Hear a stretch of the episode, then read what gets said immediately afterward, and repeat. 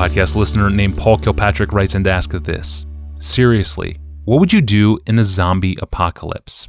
Yes, Paul, very good question. We want to be prepared. We must be prepared. And for answers, we turn to zombie expert and associate professor of Old Testament at Briarcrest College and Seminary in Saskatchewan, Dr. Eric Ortlund. Eric, thank you for joining us on such short notice to answer this urgent question. Oh, absolutely. Thank you for having me. So let's dive in. Of course, it's futile to try and prevent a zombie apocalypse. It will come upon us and with little warning. So how do we prepare for and survive a zombie apocalypse? Yeah, and I think it's really just two things, a samurai sword and lots of protein bars. That's pretty much all you need.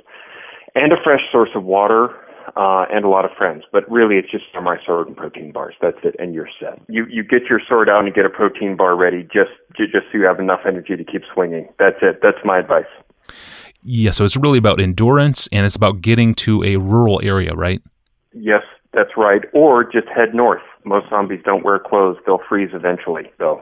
Of course, yeah. And that's why you live in Saskatchewan. Basically, yeah, because I'm absolutely convinced the zombie apocalypse is coming soon, but I'm going to be safe up here. I just need to find enough wood to burn. Okay, that was a real question from Paul in the APJ inbox, by the way. A little bit disturbing, but it is real.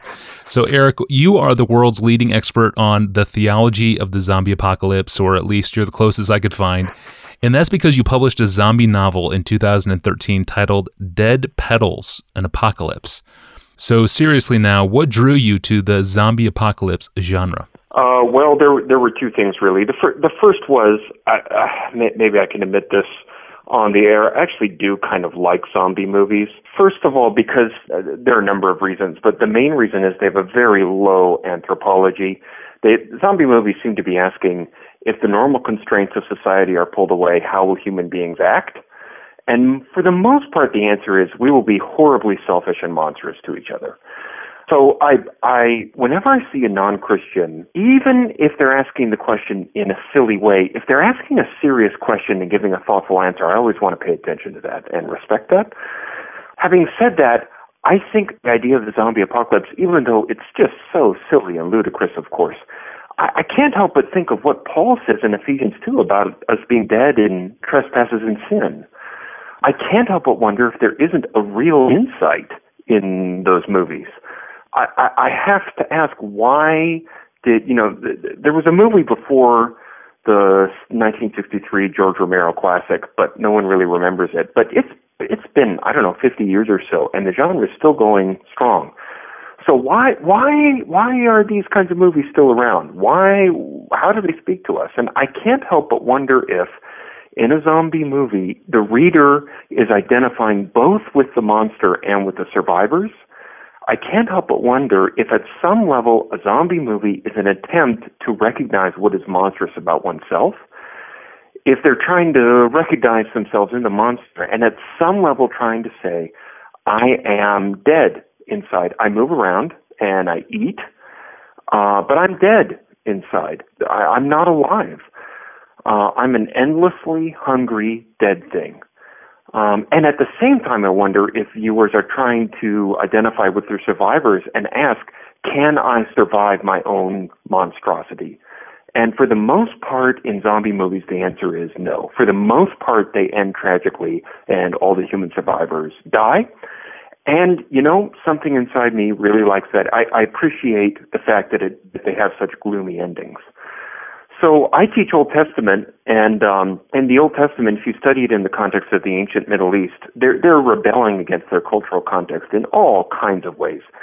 Just the fact that you can't have idol statues, that was hugely countercultural.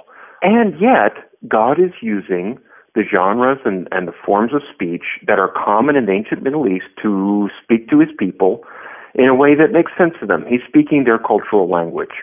Often he is hijacking genres to say, listen, the other gods out there, they're not the real God. I'm the real God. So it got me thinking, okay, if this is a theologically significant genre, is there a way I can hijack it to talk about the real God? And then the novel started writing itself. So what would you want readers to take away from Dead Petals? It really is an apocalypse. It's about the transformation of reality. It's about the end, the absolute end of normal reality and the breaking in of a whole new reality, but Our only access to that is through a death and a resurrection. If Christians could read it and get a sense of the enormity and even the violence of apocalypse, and I'm using the word apocalypse in the biblical sense when I say that, then I'd be happy. I'd be so much happier. I'd be just thrilled if a non-Christian who likes zombie novels would pick it up and read it, have no idea what they're getting into, and start asking some pretty deep questions. Start asking the right questions after reading it. The book is intended to be mythic in the best sense of that word, in the sense of talking about gigantic realities that are hard to talk about reality except symbolizing them. I find that kind of literature, and I get criticized sometimes for talking about C.S. Lewis and Tolkien so much, but they did do that kind of thing so well. So trying to do that as well. I don't suppose this needs to be said about a zombie novel, but people looking for realistic fiction, I'm going to try to be as weird as I can get away with it. So. Wonderful. That's Eric Ortlund, author of the novel Dead Petals and Apocalypse, available right now at Amazon.com. On the phone from zombie-free safe zone, Saskatchewan. Thank you, Eric. Thanks very much for having me.